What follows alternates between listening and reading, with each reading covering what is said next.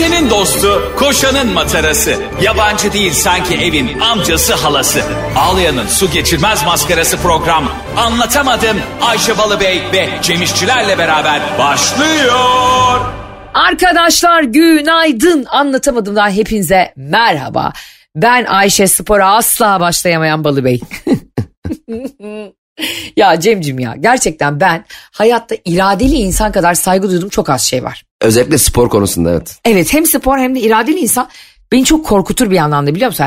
Ben işte bu bu ayın sonunda 3 kilo vereceğim. Şak diye verir ya böyle.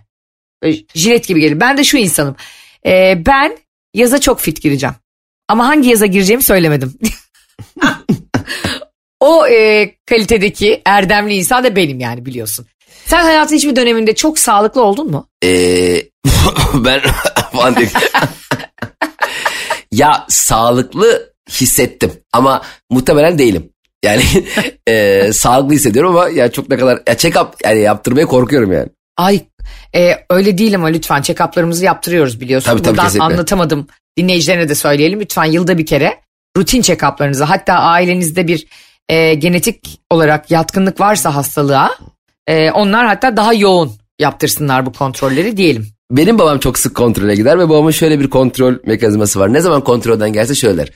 Cem doktor çok şaşırdı zımba gibiymişim. Tamam da baba doktor niye şaşırdı sen içeri sürünerek mi girdin yani doktor niye senin bu kadar sağlıklı olmana şaşırıyor ki ne kadar güzel işte Allah afiyet versin. Benim de bir tane ismini vermek istemeyeyim bir e, arkadaşım var Barış adı. e, o da üroloğa gittiği zaman şöyle diyor. Ayşe daha elle prostat kontrolü yapılacak yaşa gelmemişim. o kontrolden delicesine korktuğu için ve artık onun fobisi olduğu için herhalde e, her seferinde o ertelendikçe mutlu oluyor. Daha 50 olmadım ya diyor. E dedim bir ayın kaldı yani. iki ayın kaldı. Ayşe 50 olma 4 saat var valla doktor dedi ki zımba gibisin dedi. Bir de dikkat etsen ürologlar hep sevimli ve şakacı oluyor. Fark ettin mi onu? Ee, işte asıl şakayı duymamız için şey yapıyorlar. Seni rahatlatmaya çalışıyorlar. E, hekimliğin ne kadar zor bir meslek olduğunu anlatamadığımda yüzlerce kere konuştuk gerçekten. Geçen gün çok sevdiğim bir hekim arkadaşımdan şöyle bir mesaj geldi bana. Ayşe baş ağrıların çözüldü mü diye. Hmm. Ben ben de biliyorsun geçtiğimiz ay e, boyun fıtığıma bağlı çok büyük baş ağrıları yaşıyordum. Hala da devam ediyor. Bana iyi bir ortopedist bulamadığınız için ya da fizik tedavi uzmanı ben hala bu boyun fıtığıyla yaşıyorum. Lütfen e, nöbetçi fizik tedavi uzmanları göreve bana yazın Ayşe'nin bavulundan. Evet benim babamın da iyi bir ortopediste ihtiyacı var. Gerçekten bu diz, e, dizi dönmüştü yıllar yıllar evvel. Aa, Şu an yazık. yürümekte bayağı zorluk çekiyor ya. Varsa iyi bir ortopedist bana da yazsın. Gerçekten iyi ortopedist, iyi fizyo... Ya Ayşe Hanım sizin ben boyun fıtığınızı çözeceğim. Ya da Cem Bey babanızın e, dizindeki sorunu çözeceğim diyorsanız Ayşe'nin bavulu ve Cem İşçilerin Instagram hesabına yazın. Programa bak bir anda yetiş bacıma döndü. Arkadaşlar bir de benim sırt bölgemde ufak bir ağrı var. Fizyoterapist falan. Arkadaşım bu hekim arkadaşımla konuştum dedim ki geçmedi e, boyun ağrı. Dedi ki bana e, nazar tütsüsü otu aldın mı? Şimdi tekrar okudum tamam ya bunu bana e, normal bir arkadaşım yazsa yani hekim olmayan bir arkadaşım yazsa bunu normal bir şekilde cevaplayabilirdim yani ciddi alıp. Ama kardeşim sen nörologsun nörolog anladın mı? Şimdi e, yani Ankara'da okumuşsun Gazi'yi bitirmişsin müthiş bir master yapmışsın ve nörolog olmuşsun. Şimdi senin benim nazar tütsümün peşine düşmem normal mi? Ya da hepimiz topluca delirdik. evet evet. hani nöroloji de bu burada bunlarla ilgilenen bir bilim yani. Hani boyun baş ağrıları, beyindeki sinirler falan neden oluyor? Hani düşünsene nöroloğa gidiyorsun şey diyor. Nazar. Neden yürüyemiyorum doktor bey? Acaba bende omurgamda bir sorun var. Yok canım eltinin nezarı demiş. E, dolayısıyla ben dedim ki mutlaka beni Türk hekimlerine emanet etsinler ama arkadaşım sana etmesinler beni dedim, ne olur. Biraz batı inanç ben biliyorsun batı inançla yaşayan bir insanım ama çok batı inancı olan doktor da insanı yorar bence. E, tabii yani mesela hiçbir şekilde muayene etmeyip gözlerinin içine bakıp böyle uzun süre bakıp nazar var sizde biz bunu çıkaramayız diyen doktor e, tam olarak ne kadar tıp ilimine sadık ve konuşulur yani. Tabii ki anlatamadım sadece nazardan, e, ilişkilerden ve aldatmadan ve pikeden ibaret değil.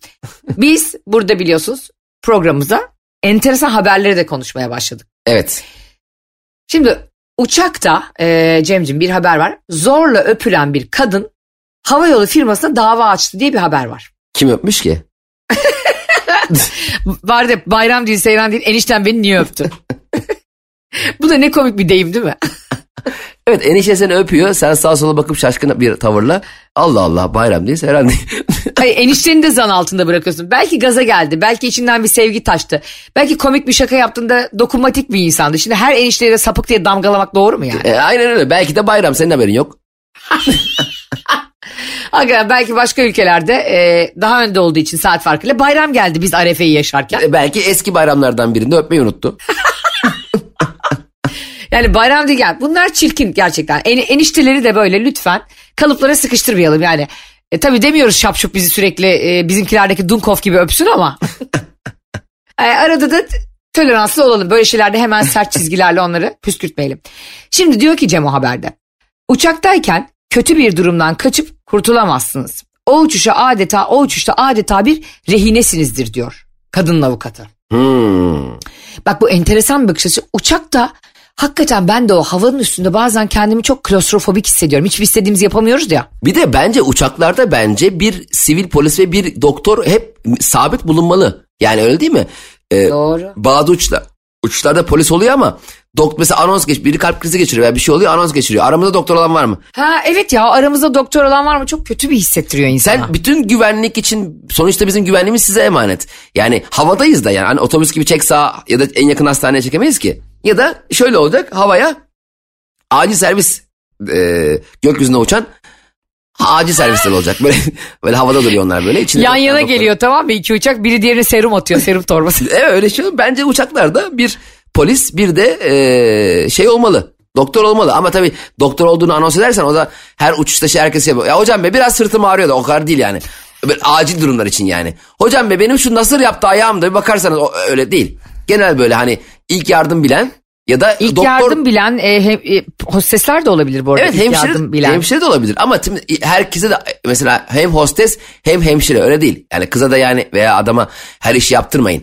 Yani ekstra bir tane doktor olsun arkada ne var ki bunda yani? İstihdam yaratılır hem öyle değil mi? Bizim insanımız bu arada e, ortamda bir doktor, diş hekimi, avukat gördü mü derdini anlatmaya bayılır. Ya bir tane de avukat olsun. Zaman geçer. Düşünsene uçak, uçan dedeler şey diyormuş. Ya benim e, kardeşimle bir arsa meselem var. İşte bu çok güzel. Uçakta böyle bir tane ek bölüm olsun tamam mı üst katta. Ha. psikolog, avukat, konsol oyunları salonu. Bir tane Böyle- bir tane müteahhit olsun, bir tane mimar tamam mı? Müteahhite şey diyeceksin. Abi bu ses yalıtımları niye yapmıyorsun? Ona içini dökeceksin en azından. Evet çok güzel fikir bulduk. Harika fikir bulduk. Mükemmel oldu. Hatta uçağı böyle tam ikinci bir kat gibi de değil. Bir asma kat gibi. Evet ek Hani- uç- hani oluyor ya bu hani arabaların arkasına karavan bağlıyorlar ya. Bunun da arkasına bir karavan bağlasın. Biraz tabii aşağı yukarı biraz çok sallanıyor ama e, uçağın arkasından bir zemin yapılır bir a- asfalttan. O da onu tutar bence tutar bence olur. Ben e, bana biliyor musun inanılmaz mantıklı geldi. Yani şu fikrini bak bir uçakta bütün meslek gruplarından birer insan. Düşünsene sürekli hayvan gibi uçuyorlar. İşi gücü bırakmışlar. Bizi dinleyen ilk kez dinleyen anlatamadığımı dinleyen biri diyordur ki bunlar ne diyor? Ee, bunlar ne diyor diyorsanız daha fazlası var. Ayşe'nin bavulu ve Cem İşçiler Instagram hesabımda daha bir sürü manyak fikirlerimizi duyabilirsiniz bizi sosyal medyadan takip ederseniz. Şimdi e, haber şöyle devam ediyor. Diyor ki o e, zorla öpülen hanımefendinin avukatı. Bu arada zorla öpülen hanımefendi kim öpüyor? Geleceğim şimdi onu da. Ha tamam okey. E, bir kadın uç- e, uçuş sırasında görevli olmayan bir tara- biri tarafından taciz edildiğini ve öpüldüğünü iddia ederek Hmm. Delta Airlines'a dava açıyor. Tamam mı? Hmm. Minnesota eyaletindeki bölge mahkemesinde de dava açılan davada yolcu sarhoşmuş. Diyor ki yani bu beni rahatsız ediyor diyor. Bu arada yanındaki insanın rahatsız edici bir yolcu olması uçak gibi klostrofobik bir yerde ya da gemi gibi hani bir anda zart diye gidemeyeceğim bir yerde çok yorucu olabilir. Tabii sen ne diyorsun? Çok Yani çok insan hakikaten yumruk yumruğa da gelebilir öyle kendi bilmez biriyle. berbat bir yolculuk geçirirsin yani. Değil mi? Tabii. Ve e, söz konusu kişinin kabin görevlisi çantasıyla seyahat ettiği ve aşırı da alkollü olduğu için kadına işte önce yanaşıyor falan ondan sonra dudağından öpüyor.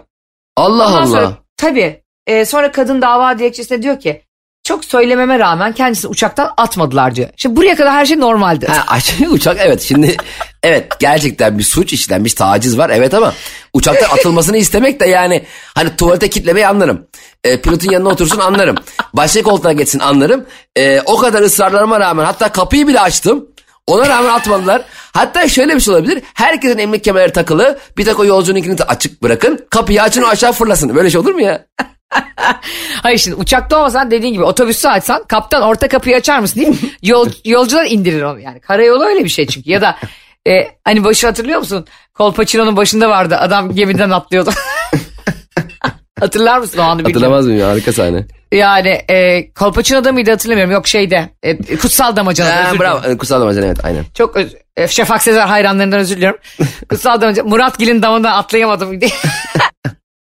Bir sistem olmalı yani uçakların içinde de bu tip durumlar için. Sivil polis midir artık bu? Güvenlik görevlisi midir? Yani silah kullanma hakkı olan ya da birilerini etkisiz hale getirip. Çünkü Evet, bazen insanlar 16 saat uçuyor abi yan yana. Tabii kavga çıkıyor şey oluyor. Şimdi Evet. benim yanımda kavga çıktı ben ayırmak zorundayım ya. Ben Ben mecbur muyum ya? Evet gel, şey, acil çıkışa oturduğumuzdan bize şey bilgileri veriyorsunuz yani. E, arkadaşlar acil çıkıştasınız. Ö- ö- ö- özellikle mesela bir güvenlik olduğunda veya zorunlu iniş yapmak durumunda kaldığımızda şu yükümlülükler size ait. Ben geçen acil çıkışta oturuyordum. Tamam mı? E, bir arkası bomboştu. Dedim ki ben bir arkada oturabilir miyim dedim. Acil çıkışta bir koltuğum olmasına rağmen olur dediler. Arkada oturup sonra güvenlik e, şeylerini getirdi hostes e, kağıtlarını. Ben dedim ki hanımefendi ben dedim şimdi normalde benim biletim acil çıkışta. Ama ben bir arkada oturuyorum. Olası bir denize indik bir şey oldu. Benim yükümlülüğüm yok değil mi dedim ben çünkü arkada oturuyorum. E ben dedim karışmam kardeşim. Zaten ben acil çıkışta olsam kapıyı açarım aşağı atlarım. Kimseyi de ilgilendirmez ve kimse de bana bununla ilgili dava açamaz bence. Doğru. Atlarım aşağıya. Bir de şey çok gerçekten çok büyük bir yük insanın sırtında. Acil çıkışa oturana ya öyle bir bildirim geliyor ki şunu yapmayı unutma bunu yapmayı unutma. Yani sırtında o yükle nasıl gideceksin o kadar saat kardeşim ya? E hani de- hem rahat acil çıkış tamam koltuk e, araları çok rahat ama ben o yükü almak istemediğim için sıkış tıkış gidiyorum yemin ediyorum otobüs gibi. Ben Allah göstermesin. Baktım uçak böyle bir yalpalanıyor. Gider arkada bir yere otururum. Hani yani e, acil çıkış sorumlu olması için. Acaba şöyle bir şey var mı işte mesela? Nasıl? Allah vermesin. Uçak düşmedi de işte denize indi tamam mı? Veya zor, zorunlu bir iniş yaptı. Şimdi acil çıkış sorumluları olarak biz zaten orada öküz gibi uyuyoruz. Yani biz hatta uçak denize indiği zaman bizi zor uyandırırlar. Çünkü ay- ayakları uzatmışız.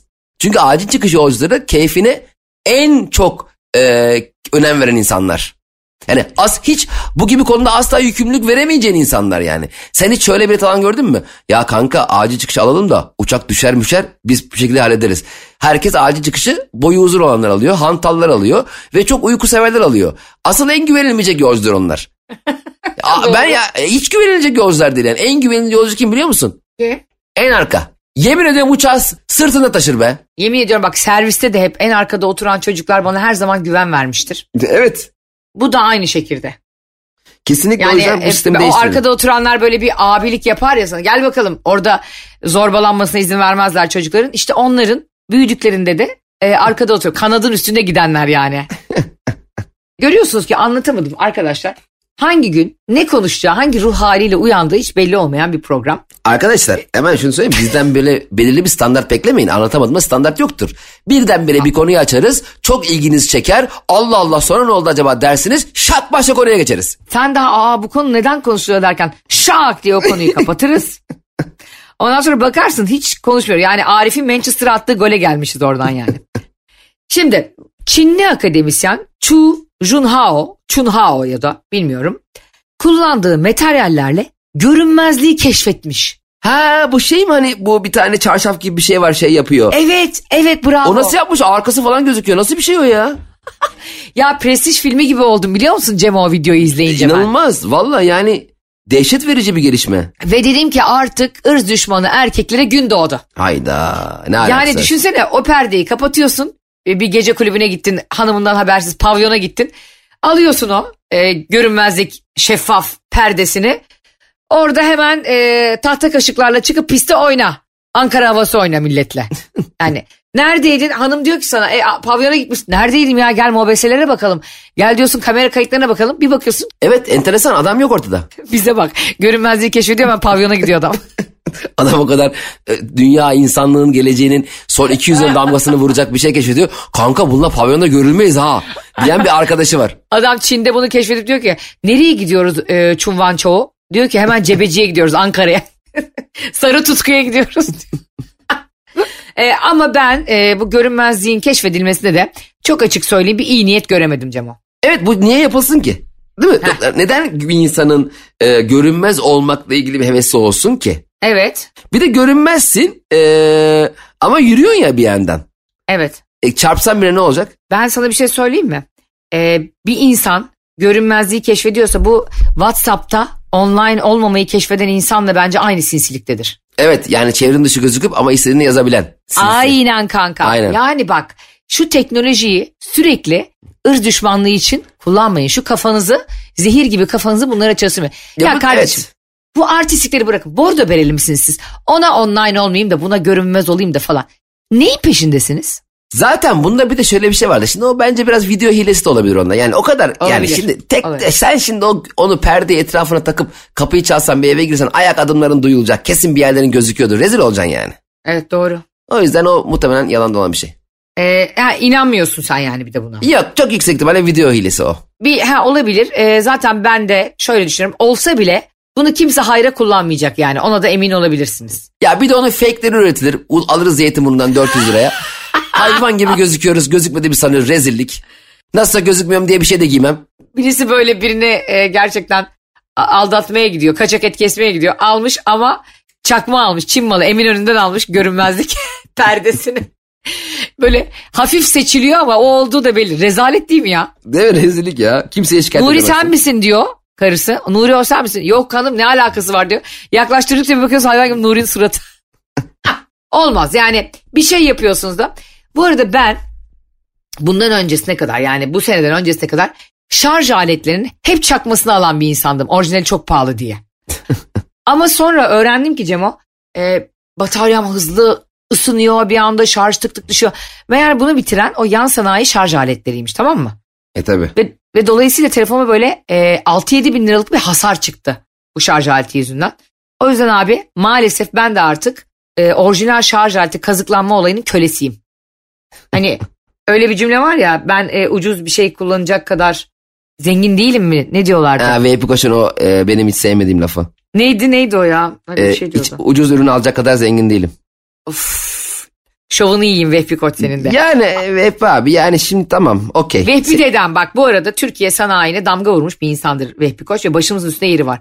Ee, ama bu cümlede biraz şov. Ee, rahmet istedi şu an rahmetle gönderelim onu ama ben bunu diyemem yani benim gibi senin gibi e, dar gelirden gelen e, memur ya da işçi e, emeklisi ailelerin çocukları tabii ki önce her şeyin yan sanayine yöneliyor. Biz de yani ucuz ürün aldığımız zaman kendimizi zengin hissetmiyoruz ki biz mecburiyetten ucuz ürün alıyoruz.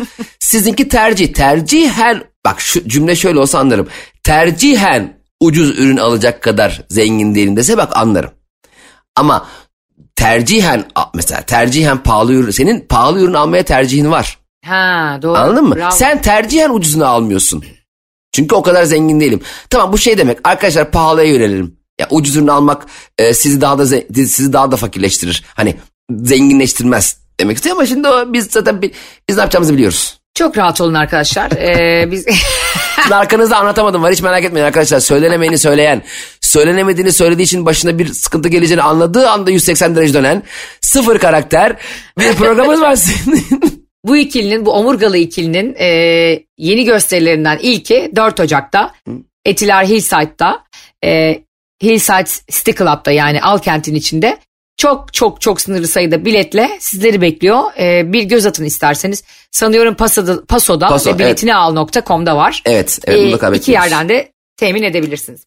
Şimdi e, Cem'cim bir başka eğlenceli haberimize geçmek istiyorum. Aslında eğlenceli mi bilmiyorum. Biraz da e, ben üzüldüm de okuduğumda bu haberi. Hmm. Diyor ki Güney Kore'de bir adam robot tarafından öldürüldü.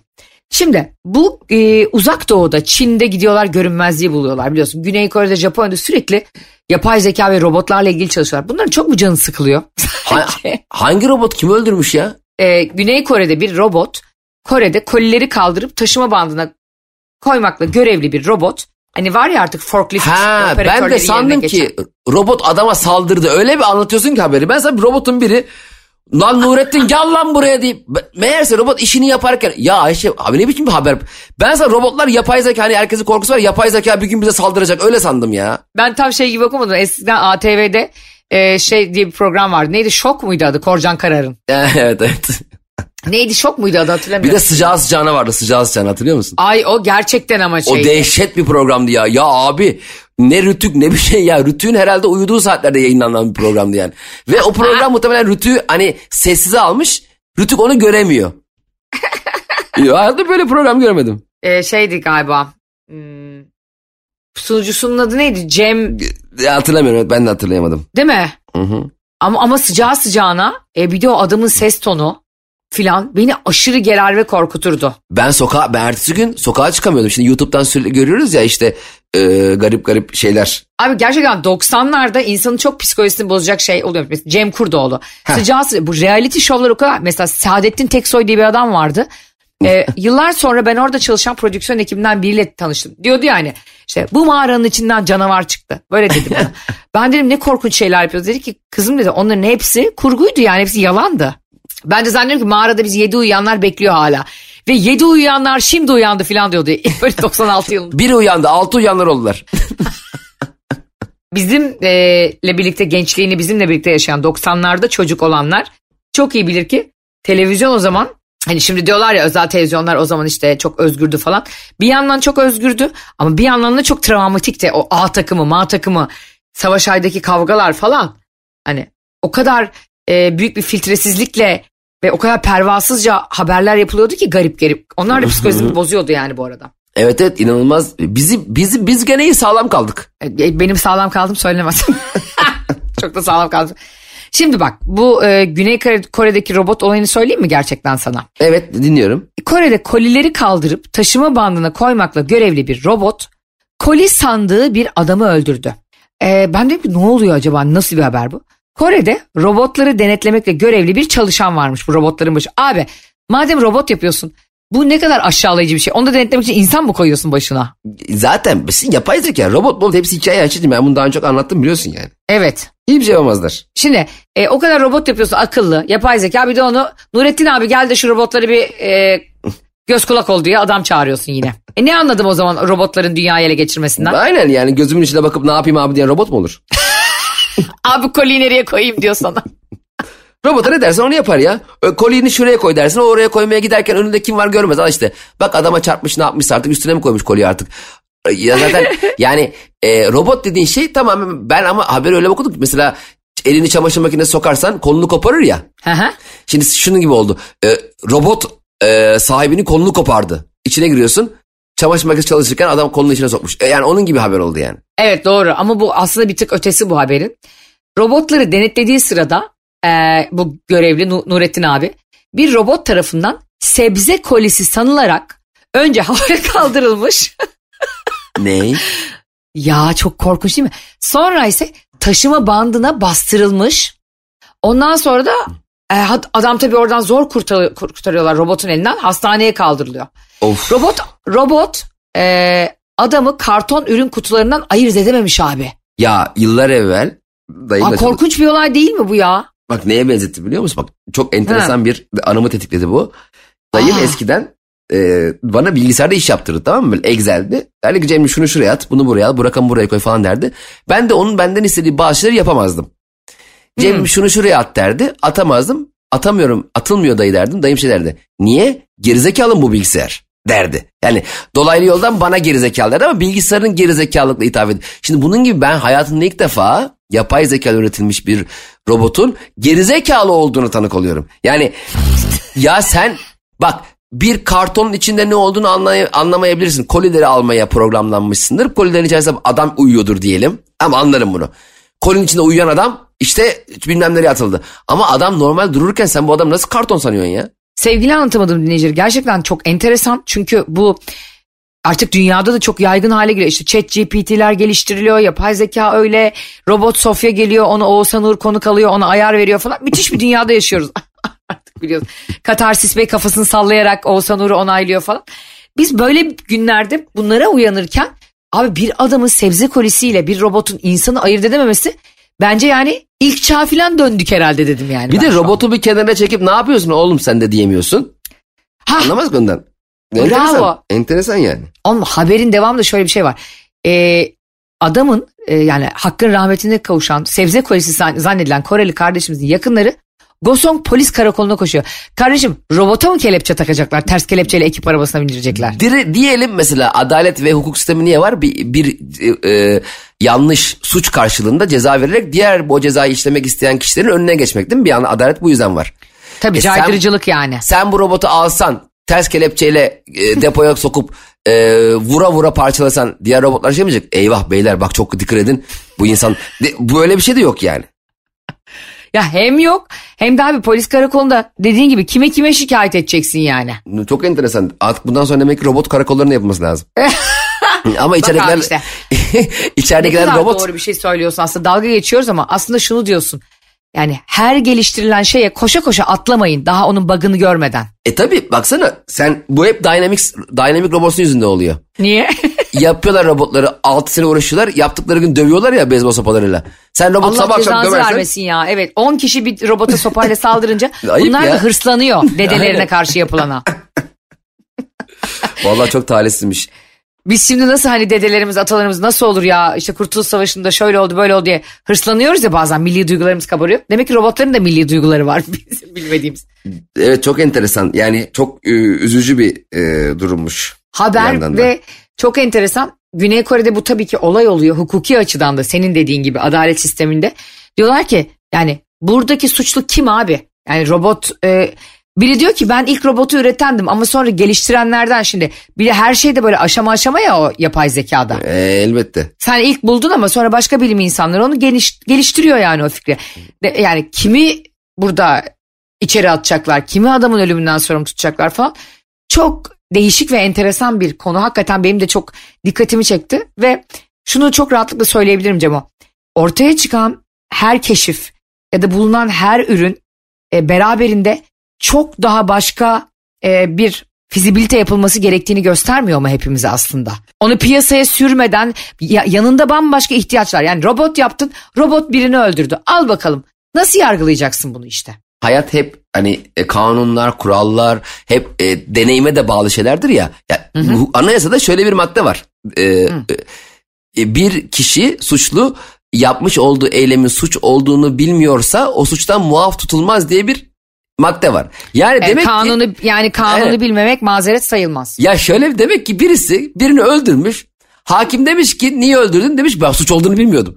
Demiş demek ki değil mi? Resmen bu güncellenmiş ve bu, bunun gibi insanlar için bir madde daha eklenmiş. Ya bu hep tecrübeyle sabit şeyler. O yüzden e, ben mesela yani güven ya abi teknolojinin şey ne ki şarjı bitiyor ya bir kere. Sen kim köpeksin ya? Kablosuz kulaklık. Şarj takmıyorum. Neymiş duruyor öyle bana bana bile bakamıyor. Tabii geçen gün evde elektrik gitti. Bizim apartmanda da jeneratör yok. Yemin ediyorum o akıllı televizyonlar, iPad'ler falan hepsi bir mikrodalga fırına dönüştü o anda. Ya işte o yüzden önemli olan burada şey bir anda mesela şey diyor güneşte bir patlama olmuş olacakmış olacakmış mı olacak mıymış son 6 yılın en büyük patlaması olacakmış kesin benim kafama gelir parça Sen tam şey değil misin? Ee, çölde su arasam ütü bulurum diyen o adam değil misin ya? evet bahsi. o gibi bir şey olacak diye çok korkuyorum ya Allah korusun korkma ama ben geçen gün böyle elektrikle ilgili bir tecrübe yaşadığımda ve jeneratörü olmayan evindeki insanlar çok iyi bilir. Çok çaresiz bırakan bir şey ya seni elektrik. Ne yaptım biliyor musun? Koşa koşa gittim. Ee, Barış bana dedi ki Ayşe dedi çok iyi bir fikir buldum. Telefonum da şarjı yüzde yirmi altı. Halbuki insanın böyle durumlar için hep telefonun bu arada en az yüzde seksen olması lazım. Ama senle ben sıfır şarjla gezdiğim için evde de. E, e, organımız gibi elimizden düşmüyor. Gittim abi deprem çantası hazırlamıştık biz o işte e, felaketten sonra. Açtım çantayı. Cem içinde bir eşek kadar fener var. Barış dedi ki işte onu kullan. Bir açtım pili bitmiş. Hay dedim Barış senin yapacağın iş. o da insanı öyle üzüyor ki biliyor musun? Hani tedarikli olduğunu zannederken o aletin de çalışmaması nasıl bir çaresizlik ya. Ee, çok üzücü zaten sana en lazım olduğu anda şarj yüzde iki blıp blıp blıp diyor ya bir de bir de yani bu bazı telefonların şarjı bittiği zaman titriyor ya en son Brrrr Ay çok kap- üzücü. Ulan o titremeye harcayacağın ener- enerjiyi iki dakika daha tut da ben bir telefon açayım ya. Ne titriyorsun ya? Titremeden kapan. O titremeden kapansan belki beş dakika daha açık olacaksın. İnsan da böyle can verirken böyle hık diye gider hık diye gitmek diye bir şey. evet. Bu da herhalde can mı veriyor ne yapıyorsa.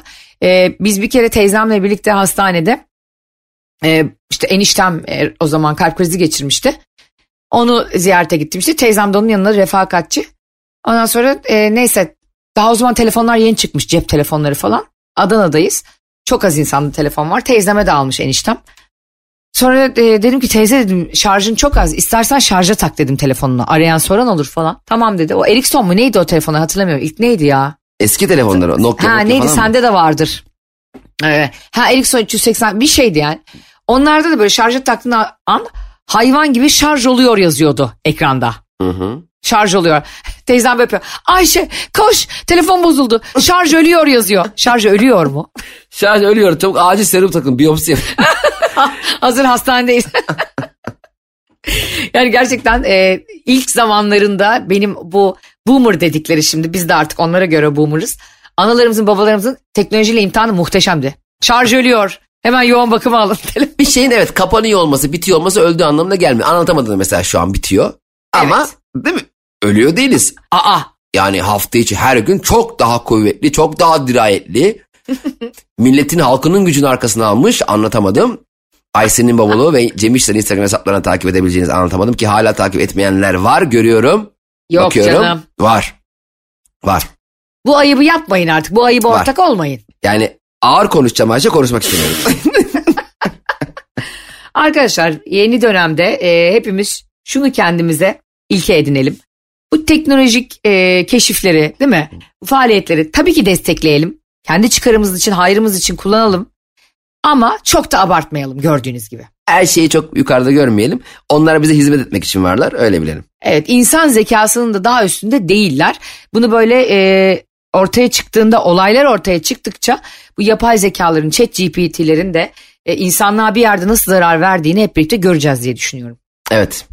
Üzülerek göreceğiz. Sizleri çok seviyoruz. Ee, bir kelime bir işlemden hepsi. Hoşçakalın diyoruz. Anlatamadım. Hafta içi her sabah 7 ile 10 arası sizlerle kaçıranlar için de müziksiz ve reklamsız dinlemek isteyenler için bütün dijital platformlarda podcast olarak dinleyebilirsiniz. Evet çok doğru. Görüşürüz. Hoşçakalın. Anlatamadım.